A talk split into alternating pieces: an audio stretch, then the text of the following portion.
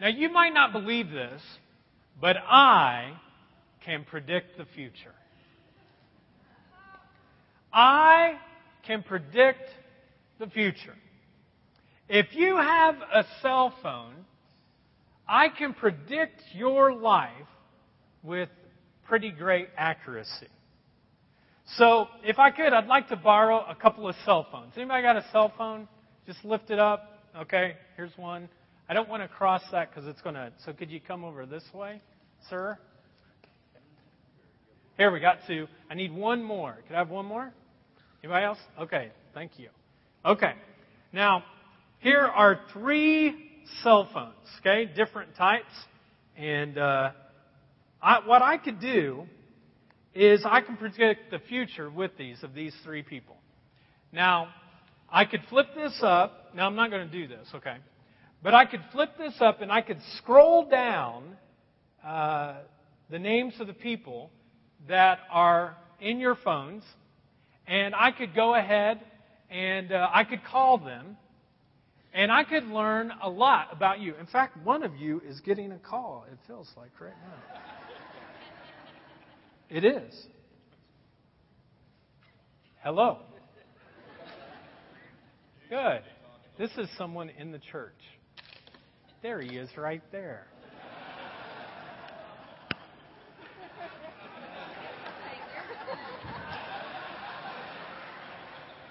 You don't get yours back. Actually, anybody want an upgrade? Uh, here we go. No. But I could. I could go ahead and I could predict uh, by just looking through that. And so, um, because the thing is, the they, the people that are on this, could tell me a whole lot about you. So let me give these back. This one's really nice. Who's, who's that? That's yours. You guys want to trade? No, I'm joking. There you go. All right. And then I had one more right there. Okay. But just by the cell phone alone, I could figure out a lot about who you are by talking today. And uh, I could predict with pretty good accuracy um, what you're about and who you are. Now, I'd like to uh, go back to the question that I posed last week it's kind of our big overarching question. It says, What did they influence you to do that you would not have done if they hadn't been around? What did they influence you to do that you would not have done if they hadn't been around? Now, last week we talked about they, and this week I want us to look at a new word, and the word is this you. So it would be more like this What did they influence you to do that you would not have done if they hadn't been around. You see, they reflect you, and you reflect they. It's like there's some mirrors that are going on. If you want to see who you are, all you have to do is look at the they who are around you. Because they reflect back to you and to me who we are. You are not just defined by yourself, you're defined also by they that are around you. Now, you were made in God's image. You are unique. You are one of a kind. You are not an accident. God had you in store and He had you planned out long before you ever began. And you are here for a reason. You're here for a purpose, a plan. In fact, this is what the Bible says about you. It says this God made you a little lower than the heavenly beings and crowned you with glory and honor. In other words, God is saying, You are His masterpiece. And He wants you to be who you are. Simply put, you be you. You be you. I mean, if you aren't you, what's going to happen, folks, is that there's going to be this big hole in the history of God's world because you're not filling it. Because when we come to God at the end of our life, God isn't going to say, you know, Chris, why weren't you more like Derek? Or, Chris, why weren't you more like Jennifer? I think God's going to ask, Chris, why weren't you more like Chris? Who are you? Do you know who you are? Do you know your identity? Now, you might be saying, well, man, I know who I am. But what I've found is that many people don't.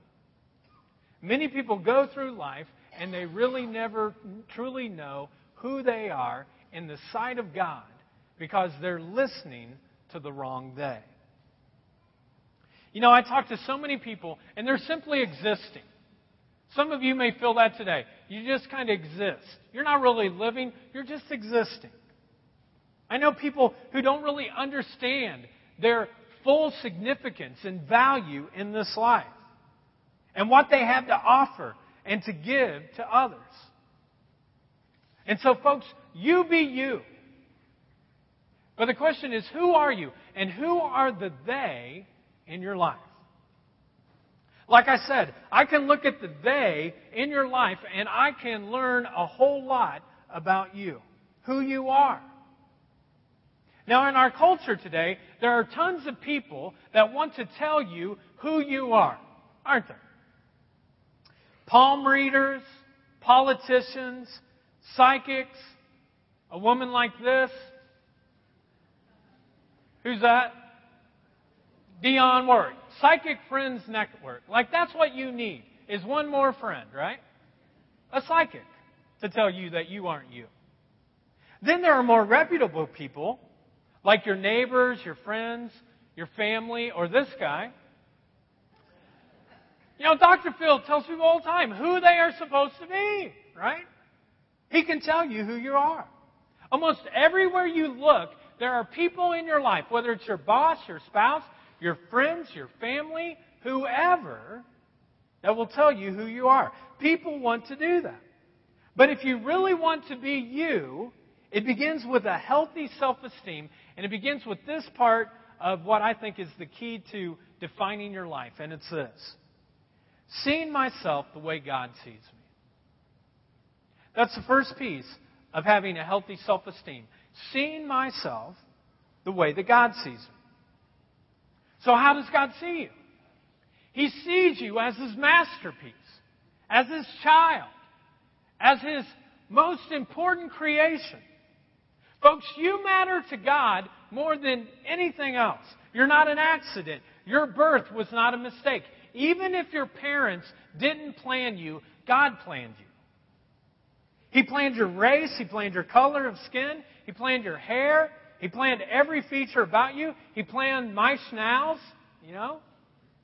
I'm hoping that changes when I get to heaven, but. You have unique gifts. You have unique talents. You have unique aptitudes.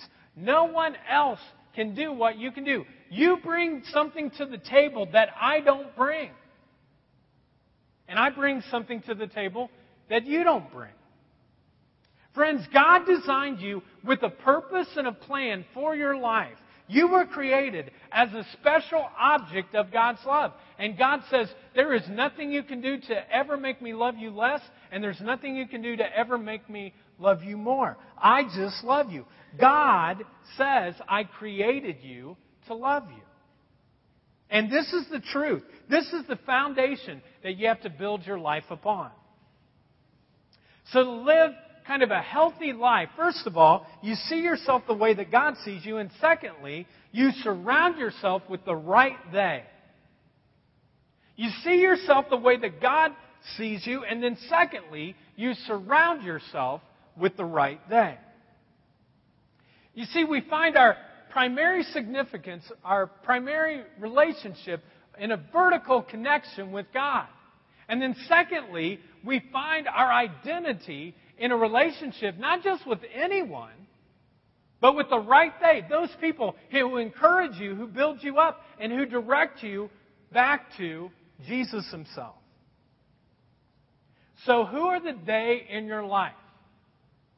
You reflect they, and they reflect you. If you've got the wrong they in your life, you don't know who you are. If you surround yourself with people who are not connected, to a relationship with God, you have no clue about your identity. It doesn't have to be everyone, but it has to be a few. But if you've got the right they in your life, they're constantly encouraging you and helping you to reflect to God uh, exactly who He's created you to be. Anybody here uh, remember the first story of the Bible? It says, In the beginning, God created the heavens and the earth, and then on day one, God creates a whole bunch of stuff, and He goes, It's good. And day two, He creates a whole bunch of stuff, and He says, It's good. And day three, and day four, and day five, He says, It's good. And in day six, He comes to the pinnacle of His creation. He creates man in His own image. And He says, It's good. And everything's perfect. And you know what's so cool? Adam knew completely who he was. He didn't have to worry about anybody else because he knew exactly what God thought about him, who he was, and he was in this wonderful relationship. And this song of creation is going on, and it's so beautiful. And everything is going good. God says everything's good. And then all of a sudden, there's this screeching halt. And God says this it's not good. He says it's not good for man to be alone. Now, if you're male, that's a good thing, you know? It's good to be around, you know, significant others, people we have relationships with who are women, because they bring out the best in us. So, what did God do? God created this woman to be with him. Now, again, Adam's primary prop is in this vertical relationship with God, but now he gets these secondary props. You know what props are, right? I used to play basketball. Some guy'd make a good move. He's like, man, give me my props. And the first time I was like, I don't know what he's talking about. And then I learned he wanted me to encourage him. He wanted me to tell him um, what I thought about him and, and how good he was. And so that's what we do, first of all, with God. We want our props from God. And then, secondly, horizontally, we want to get props from people around us. And that's what God did with Adam. And so the key to a healthy self esteem is to have a vertical relationship with God and a horizontal relationship with people who are going to build you up. Well, Genesis keeps going on and on and on, and the first man and women, they get busy and they get together and they produce and all that kind of stuff and they have fun and everything's going well. And then you probably could figure out what happens. What happens? What happens to your life? They mess up. They flub up. They sin against God. And you might ask, well, what was behind their sin? What was behind their sin was not, you know, this fruit or the temptation. What was behind their sin was the fact that for the first time in the history of humankind, they didn't want this vertical relationship with God. They wanted to go and find another they, the wrong they, who would define them. And once again, uh, human beings do that constantly. Human beings sin, we fumbled the ball, and we committed a turnover. And then what do we do? We lost our sense of status and significance with God. All of a sudden, Adam and Eve, they're like, I don't know. It says they were naked and ashamed. They didn't know. And from that moment on, what human beings have been doing is searching for significance.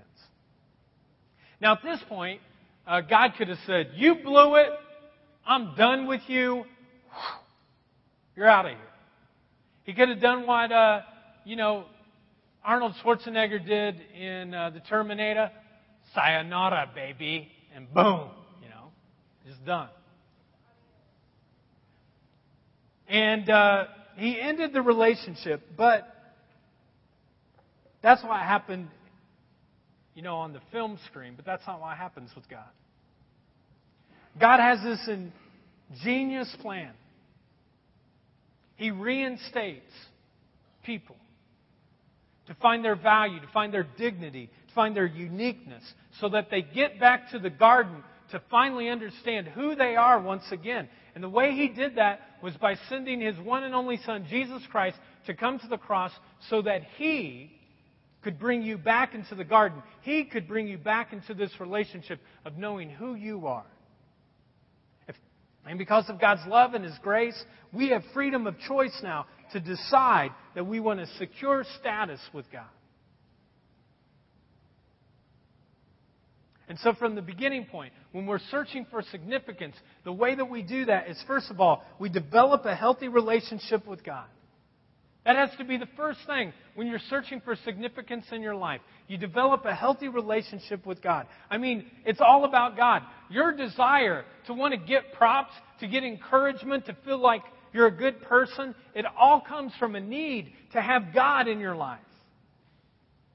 I want to matter. I want to have value. I want to be unique. That's all about God. So you look up and you say, God, I want my significance from you.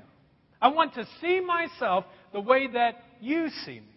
And then, secondly, you have to develop a healthy relationship with the right day. You develop a healthy relationship with people who aren't going to go negative on you, but positive, encourage you, build you up, direct you back to Christ Himself. So, who are they? Well, again, folks, you could pull out your cell phone right now. You could scroll down and you could find out who the they are in your life. And we could predict with pretty good certainty about who you are. So, my primary props are to God. My secondary props are to the people who are the right they in my life. A few years ago, I took a stress test. Anybody ever take a stress test before? Sign of hands. It's like all men. and uh, I took the stress test and uh, get ready in this room, and they take me to another room, the procedural room. And the procedure nurse takes me uh, into this room, and there she shows me this demonic device, the treadmill. And she says, uh, Pastor Bunch, uh, we want you to get on the treadmill, please. And I'm like, I will. Don't call me Pastor Bunch anymore. Just call me Chris. So they get me on this treadmill, and uh, they start putting all these electrodes all over me, and uh, put a, a uh, blood pressure cuff on me. And then she says, Are you okay? I said, I'm fine. And she said, Well, I'm going to start. And so she pushes the button, and I start walking. And I'm like, Man, this ain't bad at all. I'm going to start about walking like that, you know? We're going to be here all day, all day long. I just keep walking. And uh, she's like, Now I want you to keep going until you drop. So I, I'm like, Well, is going to be a long time. You know, you better call some other people because your shift's going to be over by the time this is done. And so I'm just walking, and she says, But I'm going to speed it up. And so she starts speeding it up a little bit. And uh, notice my arms start moving a little bit more, and the doctor walks in. And he's like, uh, How are we doing? And I'm like, Doctor, we're doing great. This is going to be all day. You better, are you on call? Because you're going to need to be on call because I'm going to be here the whole time. He's like, Well, let me push another button. And all of a sudden, it starts moving a little bit faster. And I'm like, I'm like, It's no problem. You know, it, it's just like a little, little workout that I'm going through right now. And then all of a sudden, he, uh, the nurse pushed this button called the incline button. And all of a sudden, it starts inclining up. And I'm like this. And I'm like this. And I'm running. I'm going. And the doctor goes like this. He goes, uh, uh, uh, Are you moderately tired or very tired? I'm like, What do you think? Shut off the machine, you know? And so the machine stops. And I am like so grateful that I am getting off the treadmill. You know, treadmills are very interesting. You go to any health club or uh, you go to the Y right behind the, uh, this wall. There is like this huge line of treadmills that are just lined up. And people on the treadmills, they do different things, don't they? Some people are just like at a slow jog, you know. Then you got those big fitness people that are, you know, walking. What do they call that kind of walking? Power walking. Yeah, they're powerful. You know, they have hands like that. Some people are running, you know, but they all do it differently. But they're all on a treadmill.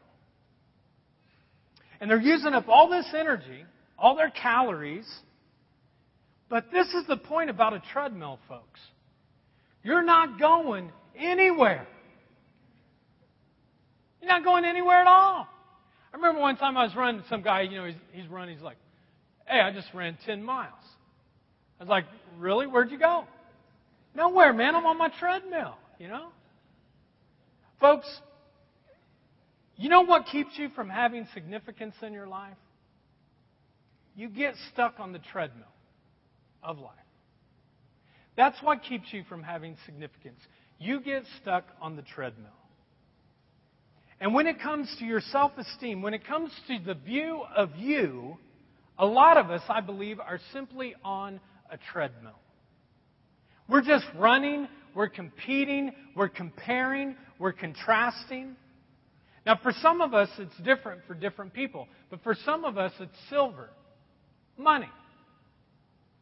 Man, look at my treadmill. My treadmill's a lot faster than your treadmill. My treadmill's fancier than your treadmill. And we think over and over and over again that, you know, that next hundred dollars, if I can just have more and more and more, that I could have more silver than the Joneses. For other people, the treadmill is sex. Man, let me tell you how many people that I've slept with, and I'm keep, I'm just keeping it going and going and going. And sometimes for females, it's kind of like, you know, well, if I don't sleep with certain people, they won't love me the way. And so they get all wrapped in this treadmill, and it's all about that. For others people, it's about status. Look at my degree. Look at my job. Look at my profession. Look at my promotion. And when it comes to status, you just keep trying to do more and more and more to be above everyone else. And what I find with status that's so interesting is that what parents do sometimes is that they take their kids and they put their kids on the treadmill. They're like, come on, you gotta run better, you gotta jump higher, you gotta go faster. And we try to live through our kids achievements that we didn't get ourselves, but we want them to have. And we get it all messed up, this status thing. I was thinking about it this week. You know what the word status stands for? Stats on us. That's all that status is, is our personal stats. Stats on us. Last thing that sometimes people get on a treadmill for is self. They just become so arrogant and prideful and selfish. They're never wrong. If an argument comes, they're never the one to fault. They never ask for forgiveness. They live in a, a world in which they worship me, myself, and I. But we just keep on walking and we keep staying on the treadmill because we think that is what life is about. Folks, if you want significance in your life, God says the first thing you have to do is get off the treadmill and focus on me. You have to look up to see yourself the way that God sees you. You have to stop being with the wrong days. Surround yourself with the right days. And then, and only then, can you have the reflection of what God wants you to be. You see, folks, you need to reflect God. That's the greatest reflection you could show. Any of you ever been to one of those fun houses before where you uh, walk in, they have these uh, fun house mirrors? And you stand in one of those mirrors, you know, and you know you're you're tall, and the other one you're short, and one you're fat, and one you're you know skinny. And uh, a couple of weeks ago, uh, my daughter Jordan, one of her friends, uh, had a birthday party, and so we go to this birthday, and at the Children's Museum, they have these mirrors. Man, I looked in one of them, and I was like Shaquille O'Neal, tall and big. I was like, I'm not leaving from this mirror, you know. And the next one I turned over, I was like Tiny Tim. And then I looked in one other mirror, and I looked like my mother-in-law. And I thought, oh, no, I'm joking, okay. I'm going to get in trouble for that one. But all these mirrors, see, the reality is, is they distort our reflection. It's just a distorted reflection of who we are. You are to see yourself as God sees you. But if you have the wrong day in your life, your view of yourself will always be distorted. So, what did they influence you to do that you would not do if they hadn't been around? What is it? I'm going to uh, have us look at a biblical story in the book of Numbers, which is in the Old Testament, the first half of the Bible. And we find God's people, the chosen people of Israel, on the edge of claiming the promised land. For 40 years, they've been pursuing this land that God said, I'm going to give to you. And they finally get right up to the edge of it, and God pulls his number one man, Moses, aside, and he says, Moses, I want you to uh, get some spies and to go do kind of a secret reconnaissance mission on these folks. And so the spies go and they check out the land. There's 12 of them all together. And they come back and they tell Moses what's up. And listen to what they say. They gave Moses this account. We went into the land to which you sent us, and it does flow with milk and honey. Here is its fruit. But the people who live there are powerful, and the cities are fortified and very large. How many spies were there? Twelve. Let's all say that together, okay? Twelve. Okay, there were twelve spies. And they all agreed this land is beautiful, it's wonderful. But there are some big and bad people there. And the cities are fortified. We're going to have to go toe to toe with them. It was like WWF SmackDown, you know. Let's get ready to rumble. And so this, this big battle is getting ready to take place. All the spies knew what it was like. They agreed. Now, here is something that you need to understand. Whenever God calls you to step out and to step up, to take some land. Maybe it's in your marriage. Maybe it's with your kids. Maybe it's at work. Maybe it's at the factory. Maybe it's here at the jar. But whenever He calls you to take some turf for His kingdom, the right day and the wrong day are both going to show up. So the question really becomes what mirror are you choosing to see your reflection in? Well, 10 of the spies become the wrong day. There's two different folks. The wrong day are the 10 spies. Check out what it says in Numbers 13.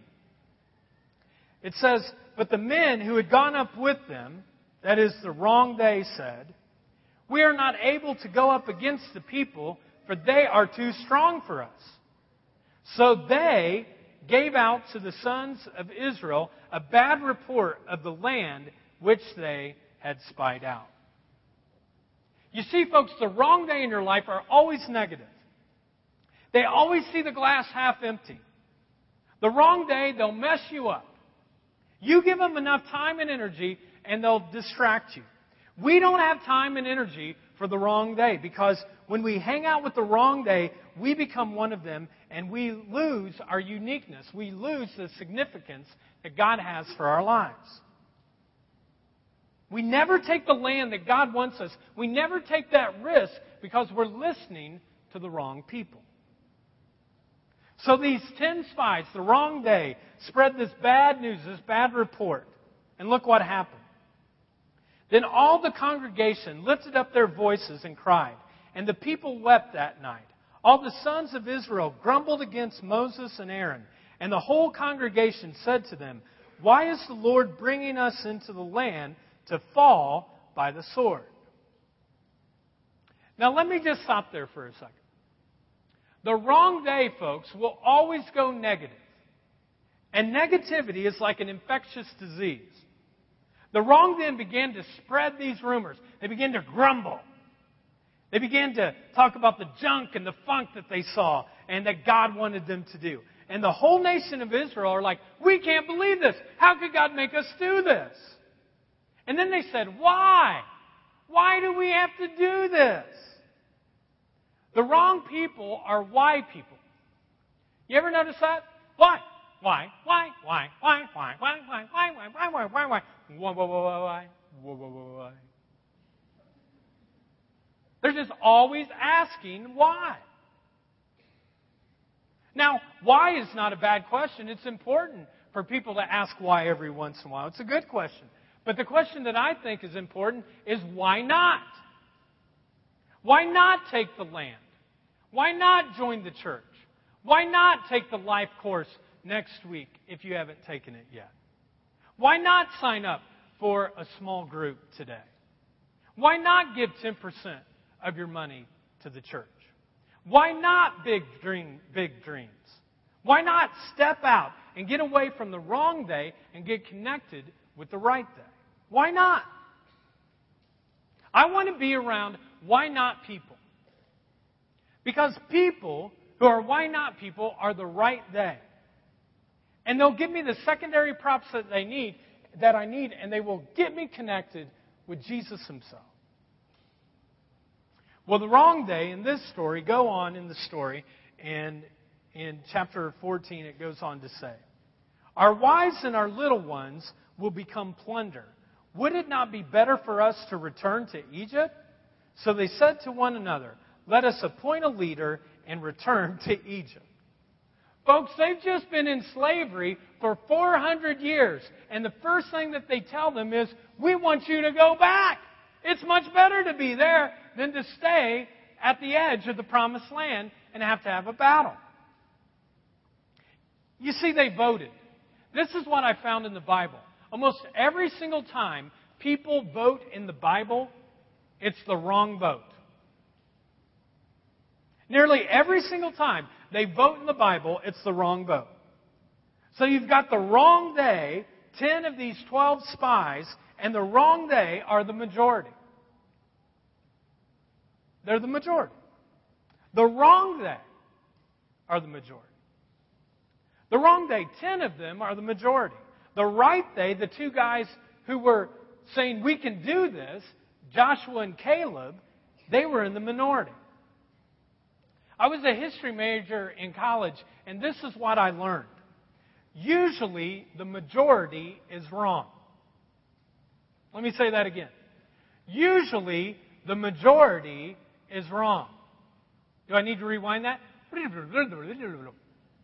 Usually, the majority is wrong. Folks, God always works through a remnant, a small group, a small group of people, the right thing. I mean, God worked through just two people, Moses and Aaron, to deliver a whole nation, millions of people, out of slavery. He used two people, Caleb and Joshua, to get them to the promised land. He used 12 people, a small little group called the disciples that Jesus used to turn the world upside down. The crowd wanted Jesus crucified. It was the minority that said, no, he's Lord. You know, when we started the church, 90% of the people that I would talk to when I said, Yeah, you know, I'm feeling called to start a church, and I'm going to start it in Muncie, almost all of them said, Why? Why would you do that? It's not going to work. Don't you know 80% of all churches fail within the first five years? Don't you know that Muncie is a horrible place to start a church? The economy is so bad. And you're starting with not enough people. But there were five adults and two kids who just said, why not? And even when we were in the minority, we listened to just the 10%. We didn't listen to the 90%. You're here today because a small minority said, You are worth it. And why are you worth it? Because you matter to God. You matter to God. When the dream of JAR 2.0 came out and I first penned it, and I shared it with a few people, some people were just dream busters. They're like, that ain't never going to happen. But the minority was like, let's go for it. And I believe, and I'm confident now, that before I die or before I retire, that the dream of JAR 2.0 will become a reality. It's right in your program. This is what I've learned in life. I'd rather have a small right day, just a small little group of the right day, than a whole bunch of the wrong day. Today, I just want to encourage you to be in the minority. To say, Jesus, I'm going to walk with you even when people say it's dumb to do. That rhymes. I just made that up. And I'm going to believe you that you'll bring the right day around me. Now, folks, I want you to know that tomorrow, when you go to work, the right day will be in the minority. When you go in your neighborhood, the right day will be in the minority. When you go to the gym tomorrow, the right day will be in the minority. In fact, almost everywhere you go, if you're around the right day, it'll be in the minority. The majority of people aren't here today, folks. And so you have to choose whether your reflection is in the wrong day or the right day. So let me close out just by quickly telling you about the right day. So there's millions of people that are on the edge of the promised land, but only four of them, Moses, Aaron, Caleb, and Joshua, actually decide that we can take it. We can take the promised land. Millions are saying, no, we can't do it. And look what it says in verse 7. And they spoke to all the congregation of the sons of Israel, saying, The land which we passed through to spy out is an exceedingly good land. If the land is pleased with us, then he, if the Lord is pleased with us, then he will bring us into the land and give it to us, a land which flows with milk and honey. Only do not rebel against the Lord, and do not fear the people of the land, for they will be our prey. Their protection has been removed from them, and the Lord is with us. Do not fear them. The right day and the wrong day. See, the right day, Joshua and Caleb, they're talking about the Lord. The wrong day, they don't mention God at all. If you look at this passage, you'll see that the wrong day never mentioned God one time. All they say is, oh, they're big. Oh, they're powerful. We can't do it. Ah! But the right they are going, yeah, they're big, they're bad, their cities are fortified, but we have the Lord. God has called us to step out and to step up to take some land. So, do you know who you are? I mean, I'm not joking. Do you really know who you are? Do you have the right day connected in your life? Now, let me be clear on something because uh, last couple of weeks I've been thinking about this.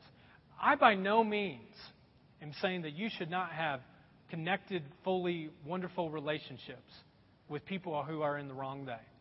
I force myself to be in relationships with people who are far from God because I know that's what God's called me to do. I love these people. I care for them. We go golfing. We do basketball games. We do things that I can connect with them. But anytime that the wrong day make me compromise something that's in my life, I have to step away.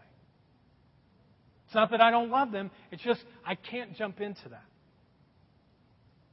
But you need the right day in your life to help you do that. And that's why small groups are so important. If you come here on Sunday and you come forever and ever and ever, you will grow, but you only grow this much. You get in a small group, and all of a sudden you grow like this because you have the right thing in your life who are encouraging you. And so today, before you leave, you should sign up for the Whisper campaign. Four times in October that I'm going to be in a small group.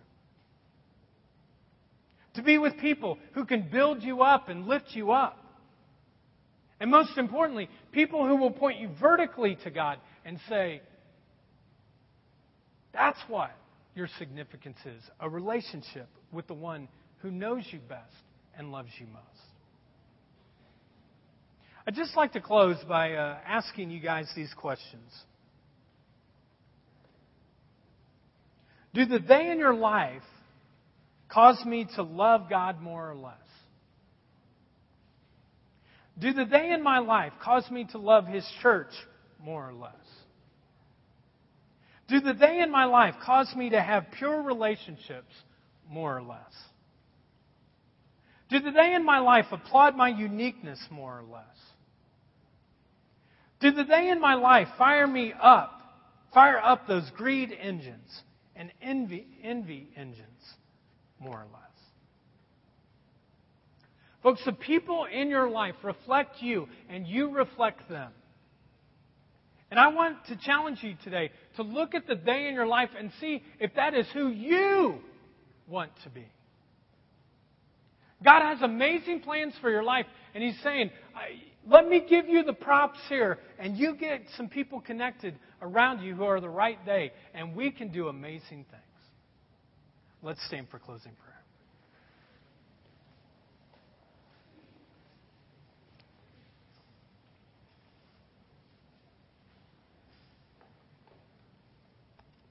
God, um,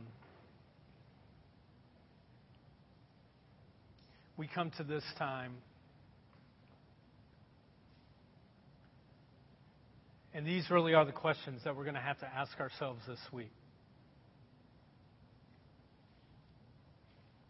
Thank you, God, that those questions are simply asked so that we can realize how unique and special and one of a kind we are. I know it's your desire, God, that each person here would live out the purpose and the plan that you have for their life. God, help us to be with you. God, help us to be the you that you created us to be to step up and to step out and to trust you more than we trust ourselves. And God, I pray that this week, if uh, we need to get some right they around us,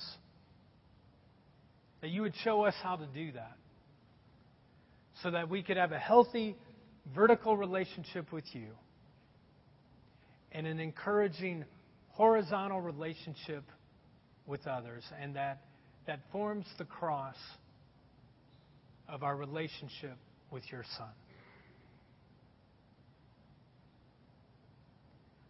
I pray this now in the power of the Holy Spirit that it would be done so that your name would be made great. Amen. Have a great week. Know that you're loved in this place. Please sign up for anything in the back.